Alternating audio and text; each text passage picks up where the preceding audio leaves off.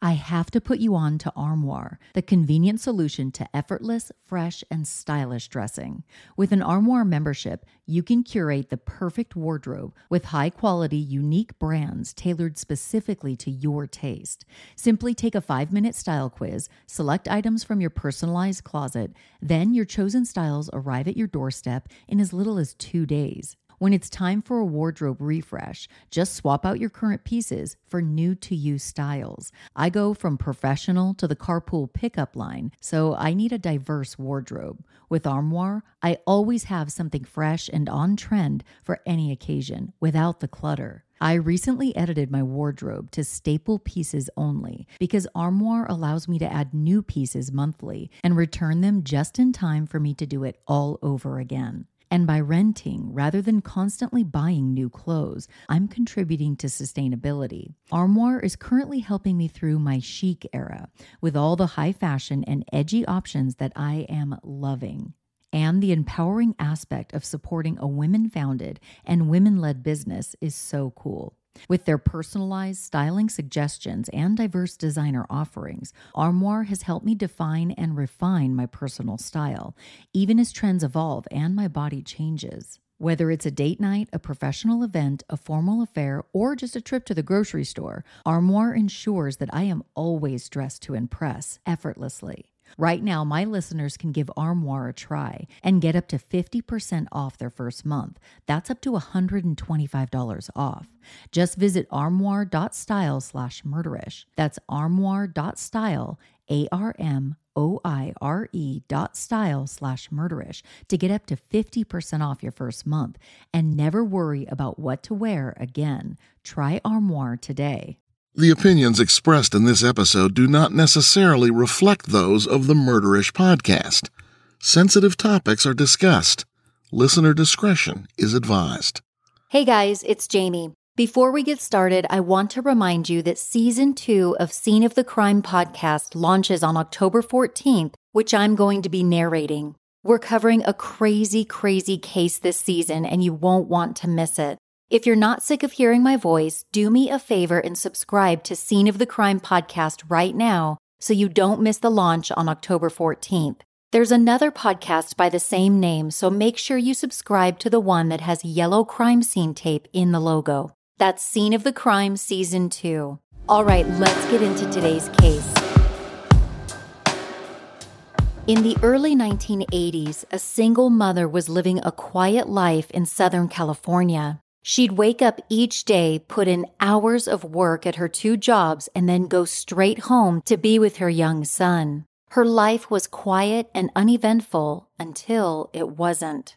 Unbeknownst to the young mother, someone was watching her. Soon, she began receiving frightening phone calls, and it became clear that she had an obsessed stalker.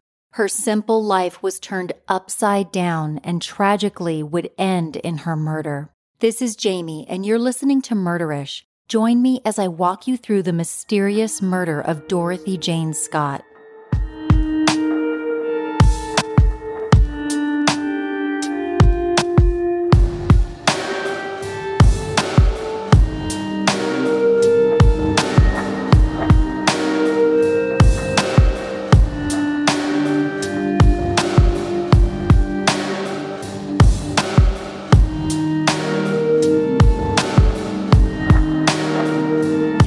Takes us to Anaheim, California, which is located in Southern California just beneath Los Angeles. Anaheim is home to the world famous tourist attraction Disneyland, an idyllic place to call home. Many celebrities live in the town. Beautiful scenery, year round warm weather, and quiet suburbs nested in the hills make Anaheim a perfect place to raise a family. For one young woman, however, the picturesque environment could not keep her safe from a predator who had developed an unhealthy obsession with her.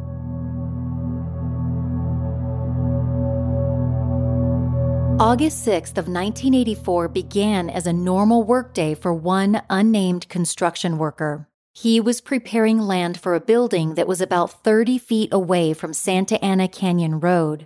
To prepare for the incoming construction, the land needed to be cleared of brush.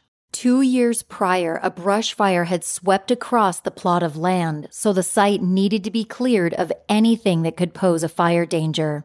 As the construction worker began clearing an area, he looked down and noticed something odd. Lying in front of him were several charred bones. Knowing about the previous brush fire, he assumed this was the skeleton of wildlife that had been overtaken by flames. The worker began digging up the bones one by one, eventually finding the skull of what appeared to be a dog. Slightly relieved to confirm the skeleton was that of an animal, the man continued digging further to ensure that he had cleared all of the bones. As he continued digging, he realized there seemed to be an alarming amount of bones, making him question whether they were from a dog. Some of the bones seemed quite larger than that of a medium sized animal. Then, as he continued digging, the worker became aware that this was not a dog. These were human remains. The construction worker immediately notified his supervisor, and the authorities were alerted to the grisly discovery. Local police were dispatched to the scene to investigate further and recover all of the remains. Upon further examination, it was discovered that the human remains had been buried underneath a dog. Unfortunately, a complete human skeleton was not able to be recovered. The only bones found were the person's skull, pelvis, two femurs, and one arm bone. The remains were also found to be slightly charred, indicating that the body had likely been buried before the brush fire that happened two years prior. Among the human and dog remains, two other items were found a turquoise ring and a watch. The time on the watch was stopped on May 29, 1980 at 12:30 a.m., a timestamp more than 4 years before the discovery of remains. The bones were transferred to a medical examiner to determine the identity of the human remains and how this person died. There was nothing at the gravesite that would reveal the identity of the person, and the body was almost fully decomposed. Because of this, the medical examiner relied on dental records to identify the remains. It was revealed that the remains were that of a woman named Dorothy Jane Scott, who'd been missing for four years, which tied in with the date and time the watch had stopped on.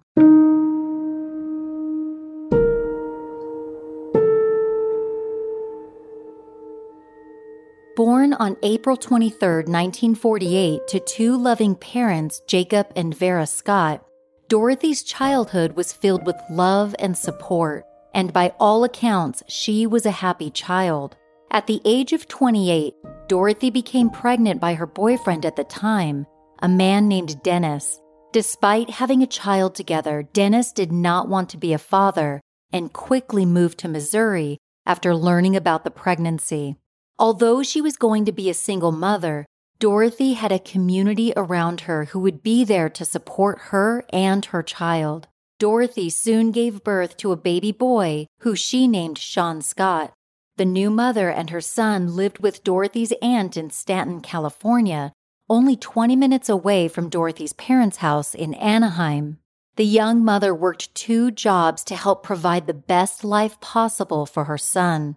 She worked as a secretary for Custom John's Head Shop and Swinger's Psych Shop, two businesses owned by the same people and located relatively close together. Custom John's Head Shop sold anything related to smoking cannabis and tobacco. Swinger's Psych Shop sold all types of psychedelic merchandise, from blacklight posters to incense burners. Dorothy's father, Jacob Scott, was a previous co owner of the head shop. Dorothy's parents were incredibly supportive of their daughter and helped take care of Sean. Because Dorothy worked two jobs, Sean spent a lot of time with his grandparents. Although she often had to be away from her son to work, Dorothy was an incredibly devoted mother. Everyone who knew her loved her. She is constantly described as loving, caring, and giving. Friends and family members have said that Dorothy led a relatively quiet life. She wasn't into partying or going out with friends. She preferred being at home with her son and spending time with family. A devout Christian, Dorothy attended church regularly and strived to live a life that would be in line with her Christian values. Dorothy constantly put everyone's needs in front of her own, and she was intentional about making sure others were cared for before worrying about herself. This was seen in more than just her relationship with her son. It was seen in every interaction Dorothy had with others. She worked hard and kept her head down, never getting into trouble. As she avoided most social events, Dorothy also rarely dated. There had been a couple of brief relationships after Sean was born, but nothing that lasted very long. Dorothy's primary focus was ensuring that she provided a good quality of life for her son. Her quiet life, however, was about to change. Someone was watching Dorothy with dangerous intentions. After the human remains were connected to Dorothy Jane Scott in 1984, authorities realized that this was a murder that they had been investigating for four years. When Dorothy was first reported missing in 1980, the discovery of her remains sparked new interest in her case, and the investigation picked back up. Authorities spoke with Dorothy's friends and family, and according to their statements, prior to her going missing, Dorothy began receiving mysterious phone calls from a stranger who seemed to know a lot about her personal life. The man would call Dorothy while she was at work and at home. He would profess his love for Dorothy, and eerily, he would describe intimate details of her daily life, including what she was wearing or what she was doing at the time of his calls. Terrified by the phone calls, Dorothy confided in her family about them although she never reported them to law enforcement. It is unknown why Dorothy chose not to report the issue to authorities. Perhaps she didn't want to overreact to what may be a harmless situation. Regardless of her reasoning, Dorothy continued to deal with her stalker alone.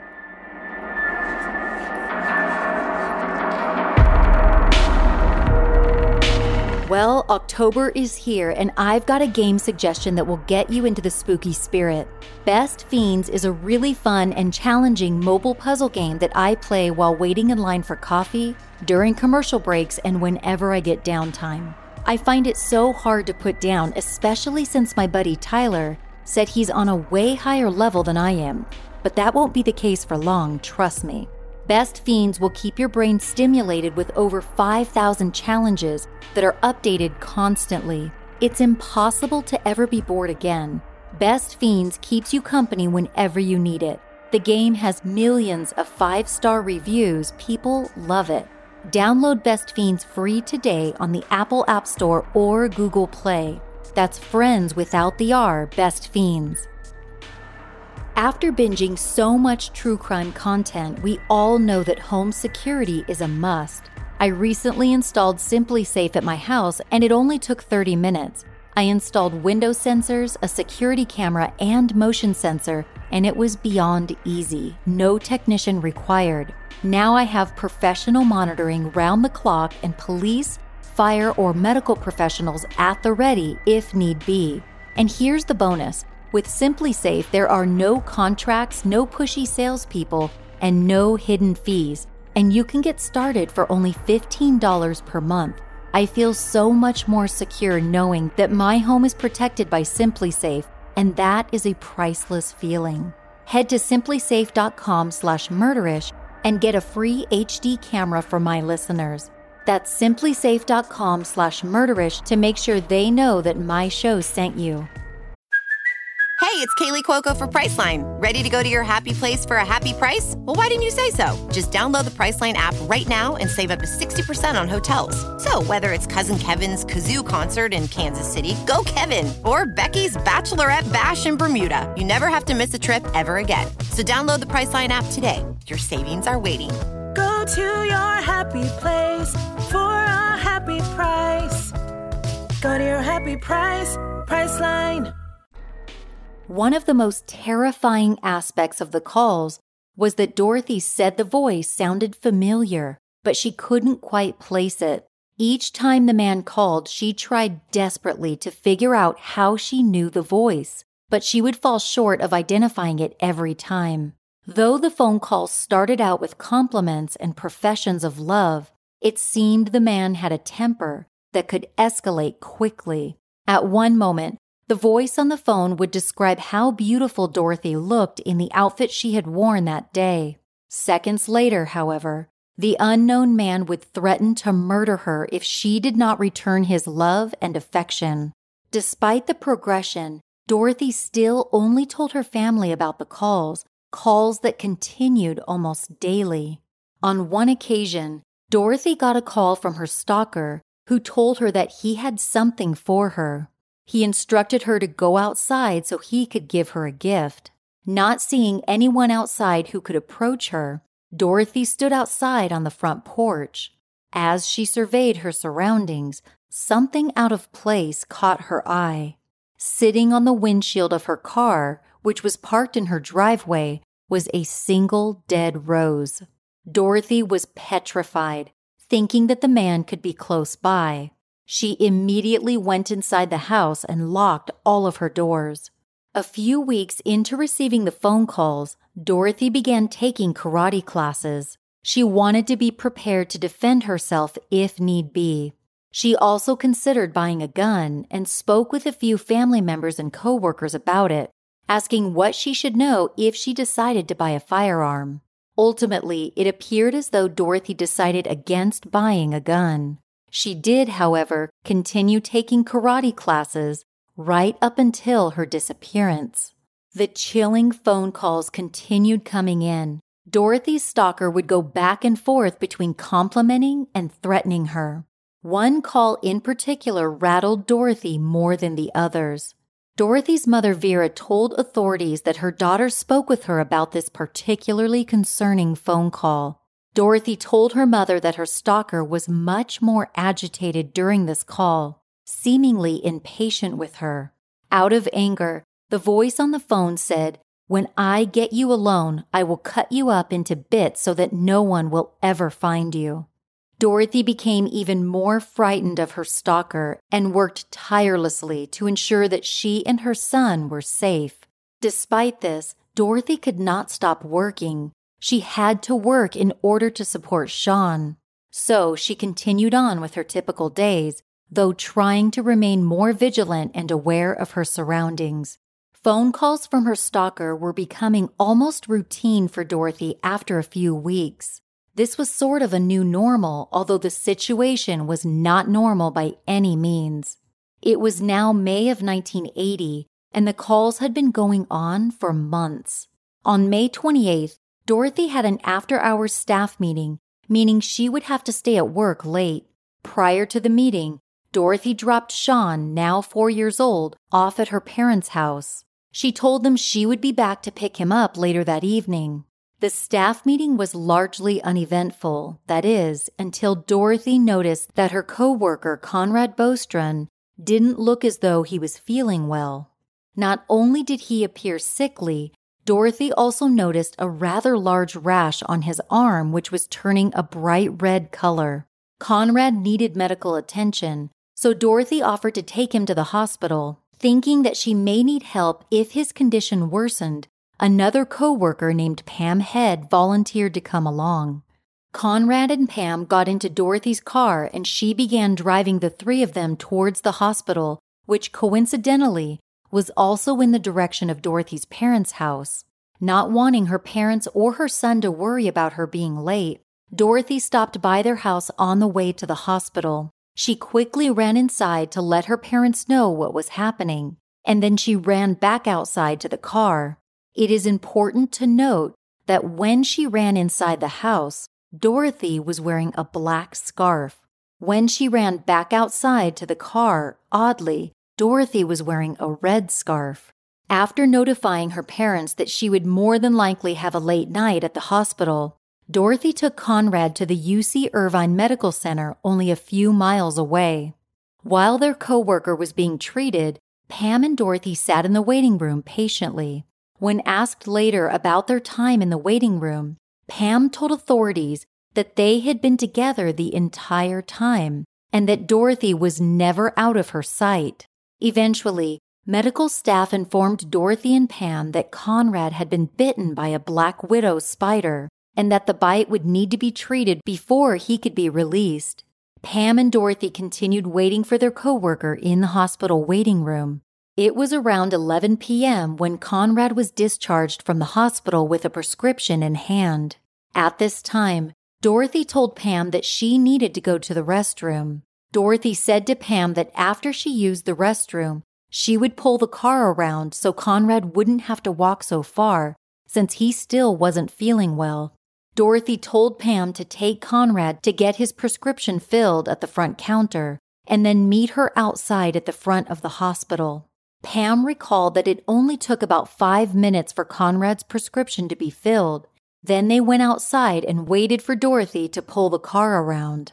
Pam wasn't worried when 10 minutes passed without seeing Dorothy pull up.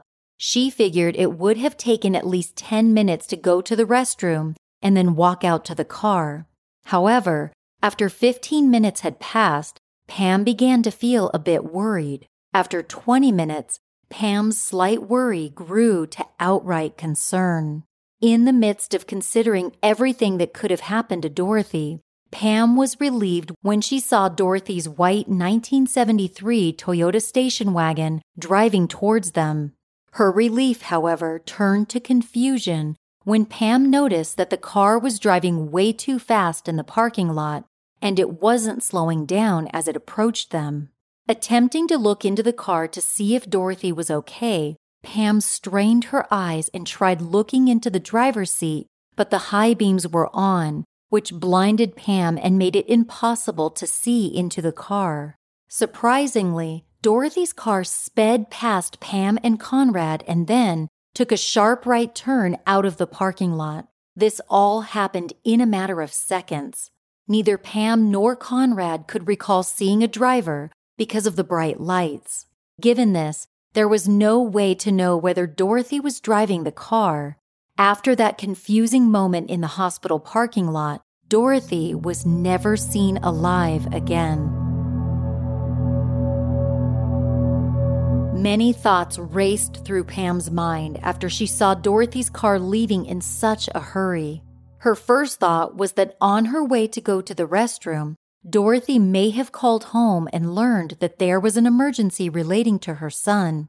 This would obviously cause Dorothy to drop anything she was doing and race to his side. This, to Pam, seemed like the most likely scenario. Because of this, Pam and Conrad decided that they could wait for a little while to see if Dorothy would come back to pick them up at the hospital. The two of them waited for a little over an hour before deciding that Dorothy likely was not coming back for them.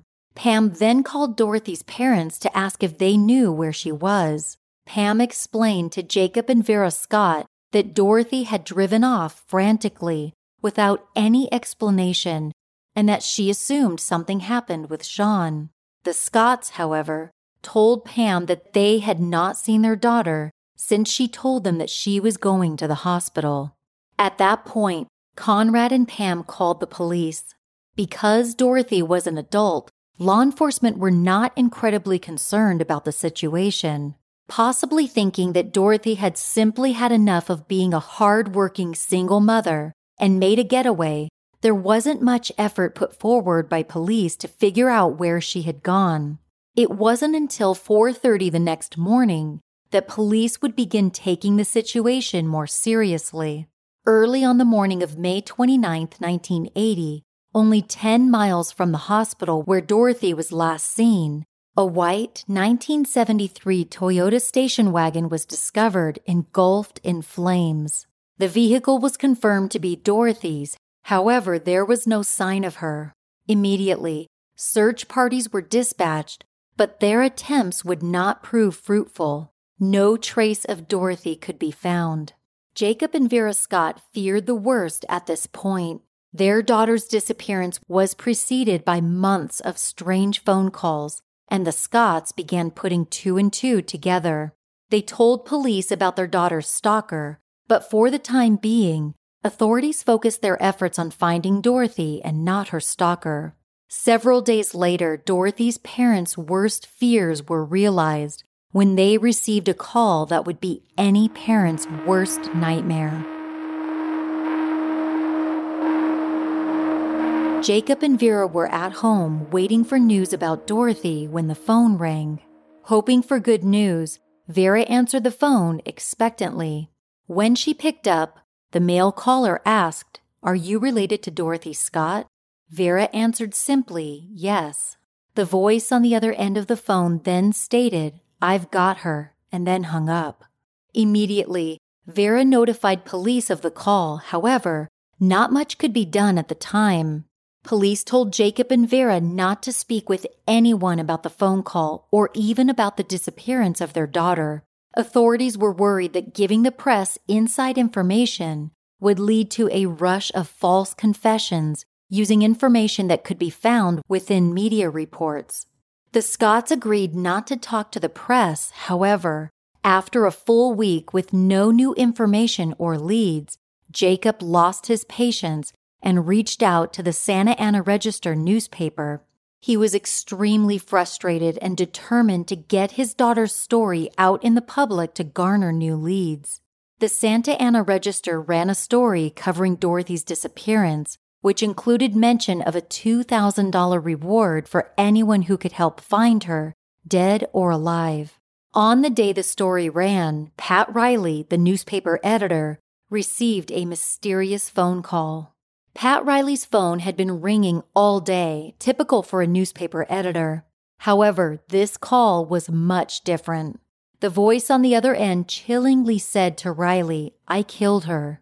The voice paused and Riley waited, stunned. The man on the other line continued, saying, I killed Dorothy Scott. She was my love. I caught her cheating with another man. She denied having someone else. I killed her. Riley sat in silence as the voice on the phone continued to give details of the night Dorothy disappeared to prove he was, in fact, her killer. The man mentioned that Dorothy had taken her coworker to the hospital specifically for a black widow spider bite, something that had not been made public. The man on the phone claimed that Dorothy had called him from the hospital to tell him everything. He also mentioned that Dorothy began her day wearing a black scarf, but ended up at the hospital wearing a red scarf. Once again, a bit of information that was never mentioned in the news. The call to Pat Riley was beyond baffling for Dorothy's family and investigators alike. Those close to Dorothy knew that she was not dating anyone at the time, and that she definitely would not have the heart to cheat on anyone if she was. Not only was Dorothy not interested in dating, she hardly had time for one, much less two romantic involvements. Pam Head, the coworker who had gone along to take Conrad to the hospital, recalled that there was never a point that she saw Dorothy use the payphone unless she did it while going to get her car. There was no doubt that the mysterious caller had been in close contact with Dorothy in between her arriving at the hospital and being abducted. He provided details that were so precise and unique, and this totally confused everyone. Based on his factual comments, the man became suspect number one in Dorothy's case. Meanwhile, his identity remained unknown. It was clear that the man had created a fantastical world around his obsession with Dorothy and that the things he believed to be true did not line up with reality. Search efforts for Dorothy continued in earnest, but based on the phone call Pat Riley received, hope dwindled for her safe return.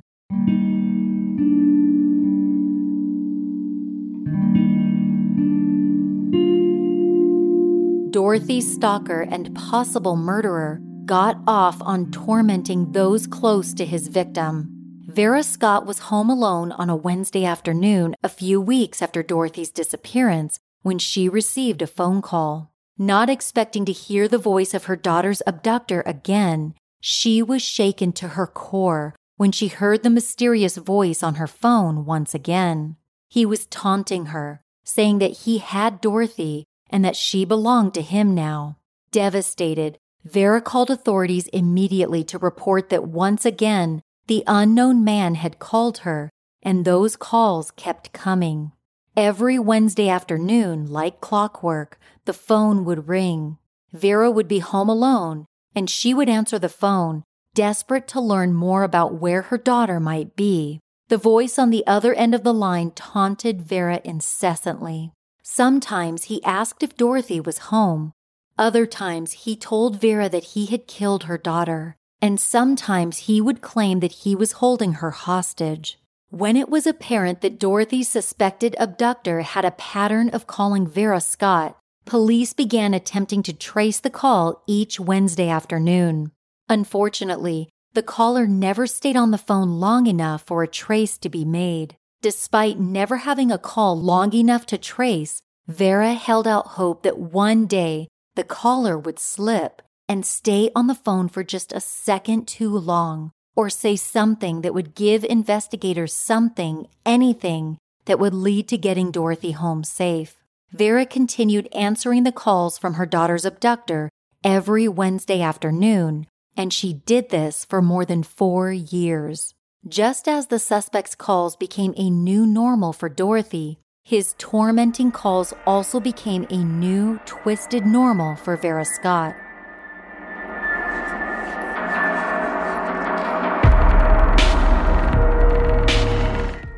For years, I'd go to my corporate job and wish I did not have to wear uncomfortable work pants that dug into my sides and overall just suck. Betabrand has solved that problem with their dress pant yoga pants. These pants feel just like comfy yoga pants, but they look like professional work pants. Dress pant yoga pants don't wrinkle easily and the fit is perfection. When you get home from work, you'll forget you're even still wearing work clothes because these pants feel so cozy. I've been wearing skinny style dress pant yoga pants and always feel so good in them. I've completely broken up with my old work pants and upgraded to dress pant yoga pants. Right now, my listeners can get 25% off their first order when you go to betabrand.com slash murderish. That's 25% off your first order for a limited time at betabrand.com slash murderish. Find out why women are ditching typical work pants for Betabrand's dress pant yoga pants. Go to betabrand.com slash murderish for 25% off. Avoid the post office holiday madness and use stamps.com to ship all of your packages. With stamps.com, the entire shipping process is done from your computer. Just print official U.S. postage from your home or office printer and schedule a pickup, or you can drop your package off. Also, with stamps.com, you get great discounts like 5 cents off first class stamps, up to 40% off priority mail, and up to 62% off UPS shipping rates. Yeah, you heard that right. You can ship UPS with your stamps.com account. Don't spend a minute of your holiday season at the post office this year. Sign up for stamps.com instead. There is no risk. With my promo code MURDERISH, you get a special offer that includes a four week trial plus free postage and a digital scale. No long term commitments or contracts. Just go to stamps.com, click the microphone at the top of the homepage, and type in murderish. That's stamps.com, enter murderish. Stamps.com, never go to the post office again.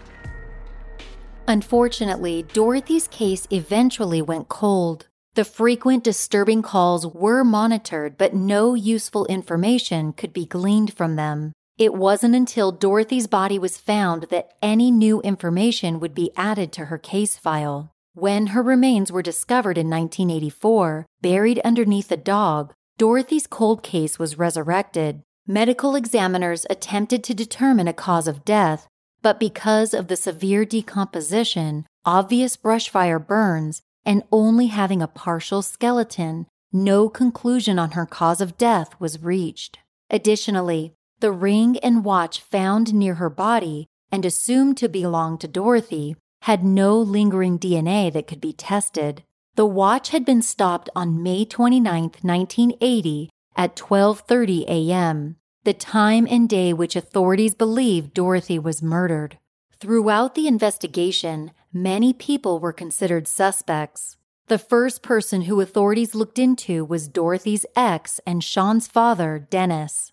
Dennis lived in Missouri, and could be accounted for at the time of Dorothy's disappearance, it was clear there was no form of air travel that could get Dennis from Missouri to Anaheim, California and back within the time frame needed for him to be the perpetrator. Aside from this, there was also no motive for Dennis to murder his ex-girlfriend. He had no involvement in his son's life, and he was not being asked for any form of child support by Dorothy. Dennis was quickly removed from the suspect list. There was another man who struck police as a person of interest, but who only had circumstantial evidence linking him to Dorothy. The man's name was Michael Butler. Butler had at one time owned the head shop where Dorothy worked before selling it to Jacob Scott and his business partner. At the time that she began receiving phone calls, Dorothy was working with Butler's sister, Rosemary Ann Butler, who later became famous through her music career. Both Dorothy and Rosemary were backroom secretaries at the time. At the time they worked together, this could possibly account for how Michael Butler would know Dorothy's schedule so well, since his sister's schedule would be nearly identical during working hours. The other suspicious piece is that while Dorothy was working at the head shop, Butler was working at an automotive repair shop directly across the street, giving him a perfect view of Dorothy's working environment. There were other strange aspects to Butler's behavior and lifestyle that caused a cloud of suspicion to hover over him. He lived alone in the Santiago Mountains, where he led a secluded mountain man type lifestyle. Though this information was not corroborated by Butler himself, a few colleagues of his noted that he did seem to be oddly attached to Dorothy, despite her not really paying much attention to him or even really knowing who he was. It was also reported that Butler was heavily involved in cult activity, though again, this was denied by Butler during interrogations.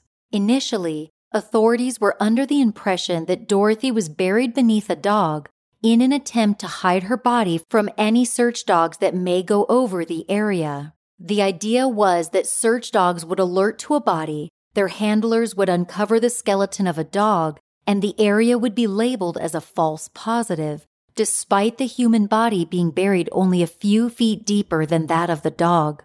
Though this was initially believed to be the motivation in Dorothy's case, some authorities began to theorize that perhaps the dog was part of a cult ritual with which Butler was involved, especially since the dog bones were mixed in with Dorothy's bones instead of being separated by at least a couple feet of dirt. There were many coincidences that connected Butler to Dorothy, however, nothing was ever concrete enough to consider him a top suspect. Despite this, Butler remained a person of interest for years and would be called in for questioning any time a new piece of evidence or information was uncovered in Dorothy's case. Dorothy's son, Sean Scott, was and still is convinced that Michael Butler is the man who stalked, abducted, and murdered his mother. Sean wholly believes that Butler created a fantasy world in which he and Dorothy were madly in love. And whenever she did something to contradict that, Butler was infuriated. Sean believes that Butler, tired of only being able to look at Dorothy and not being able to be with her, followed her out to the parking lot of the hospital, saw a chance to approach her while she was alone, and when his advances were rejected, he abducted her. Dorothy could not live up to the fantasy that Butler had created in his mind, and out of anger and jealousy, Sean believes that Butler murdered his mother. While this theory is one that makes some sense, there was no hard evidence linking Butler to Dorothy in any significant way. Then, 34 long years after Dorothy disappeared, her case would take a frustrating turn. In 2014, Michael Butler died from terminal health issues, taking any information he may have had about Dorothy to his grave.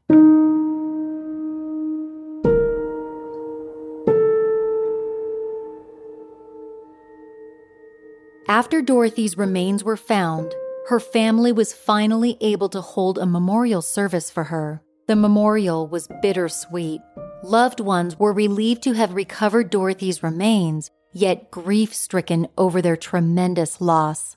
The memorial service, held at Forest Lawn Memorial Park, featured an array of flowers and ribbons declaring Dorothy a beloved sister. One of Dorothy's brothers, Jim Scott, said a few words about his sister. He described her simply as someone who gives. She would give her time, her love, her money. She would give anything to anyone who asked. He said that Dorothy would give without concern for her own needs and limitations. Jim said that in her last hours, Dorothy was still giving and being more concerned for others than herself. He said that though he knows everyone is feeling the great weight of losing someone so special, Dorothy would want this time to be about giving and caring for others, and that is what Jim encouraged everybody to do. He ended by saying, Dorothy lives, maybe not in this body, but she lives. After Dorothy was laid to rest, her father was noted as saying, We've buried the grief. Now we are going to start living like people ought to. Unfortunately, Dorothy's killer did not allow the Scott family to return to a normal life after they buried her. As before, the taunting calls continued to come into the Scott house every Wednesday afternoon, while Vera was home alone. The phone calls consisted of the same taunts as they had in the prior years. Vera dutifully answered the phone, still hoping for pieces of information to slip, since authorities had long since stopped their attempts to trace the calls. The phone calls continued until one day. Dorothy's son Sean was home on a Wednesday afternoon when the phone rang. Sean answered the call saying hello, there was no answer from the caller, who paused and then hung up the phone. That phone call, answered by Sean Scott, would be the killer's last. He never rang the Scott home again. It seemed apparent that Dorothy's killer was only interested in speaking with Vera, and that hearing Sean's voice on the other end of the phone spooked him enough to end his long reign of terror over the Scott family.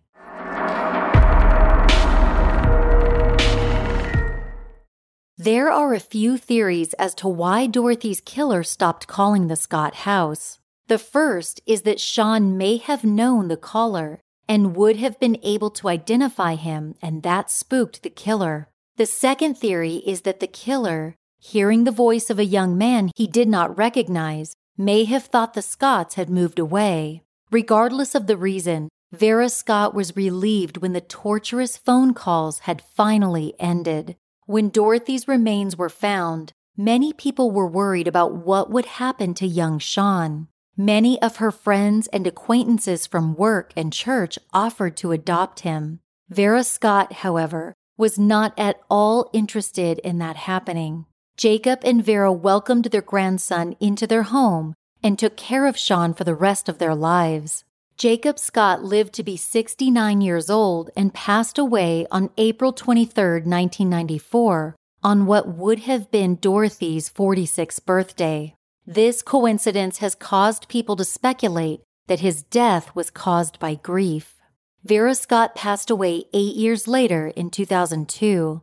Sadly, Dorothy's parents both died without ever learning who was responsible for their daughter's murder. Sean Scott has said he doesn't remember much about his mother, but he does recall that he was incredibly loved by her. He has been able to keep her memory alive with the help of loving stories his family has told him about his mother throughout his life. Today, Dorothy's case remains cold as no new significant leads or persons of interest have come to light in decades. Sean Scott continues to fight for justice in his mother's case, though he still firmly believes that Michael Butler, who died in 2014, is the man responsible for his mother's murder.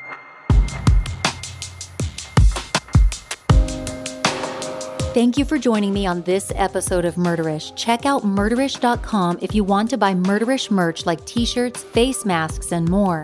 If you can't get enough of the show, subscribe to our Patreon service to get immediate access to bonus content, only available to Patreon subscribers. There's a link to go behind the scenes and become a Patreon subscriber at murderish.com. If you haven't joined the Murderish Facebook discussion group, do it. We have a lot of fun in there.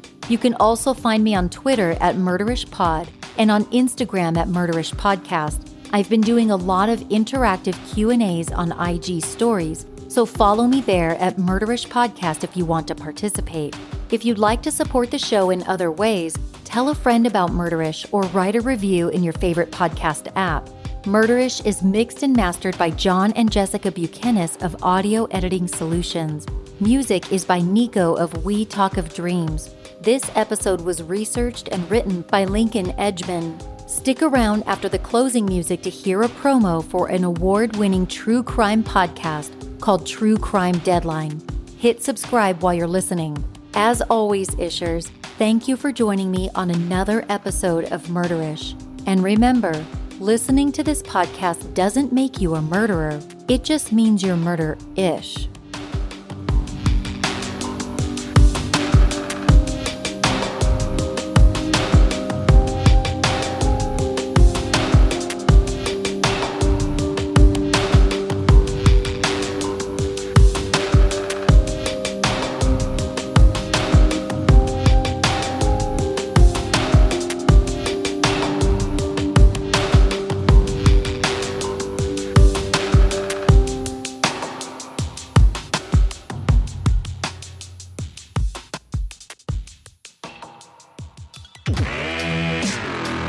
I'm Matt Johnson, boots on the ground reporter and host of True Crime Deadline, the award winning podcast back for season two. Hi, I'm Kerri Rawson, and I'm the daughter of the BTK serial killer. My name is Kris Pedretti, and I am a survivor of the Golden State Killer. Each week, we dive into a new crime and give you new details you won't hear anywhere else. They're saying this is a suicide. That's bullshit. What is your message to the person responsible? I hope that you know that we're going to catch you. Season 2 has everything from the Tiger King case. I don't know if Carole Baskin pulled the trigger or committed the, the murder of Don Lewis. To the one case I have never really opened up about until now. I was witness to a state execution of a convicted killer. And Lawrence Caldwell had it in his mind that he was going to kill this person. He just wanted to know what it was like. So if you like true crime, hit subscribe and join me each week. Buckle up, investigators. You're on deadline. More information about the podcast, visit truecrimedeadline.com.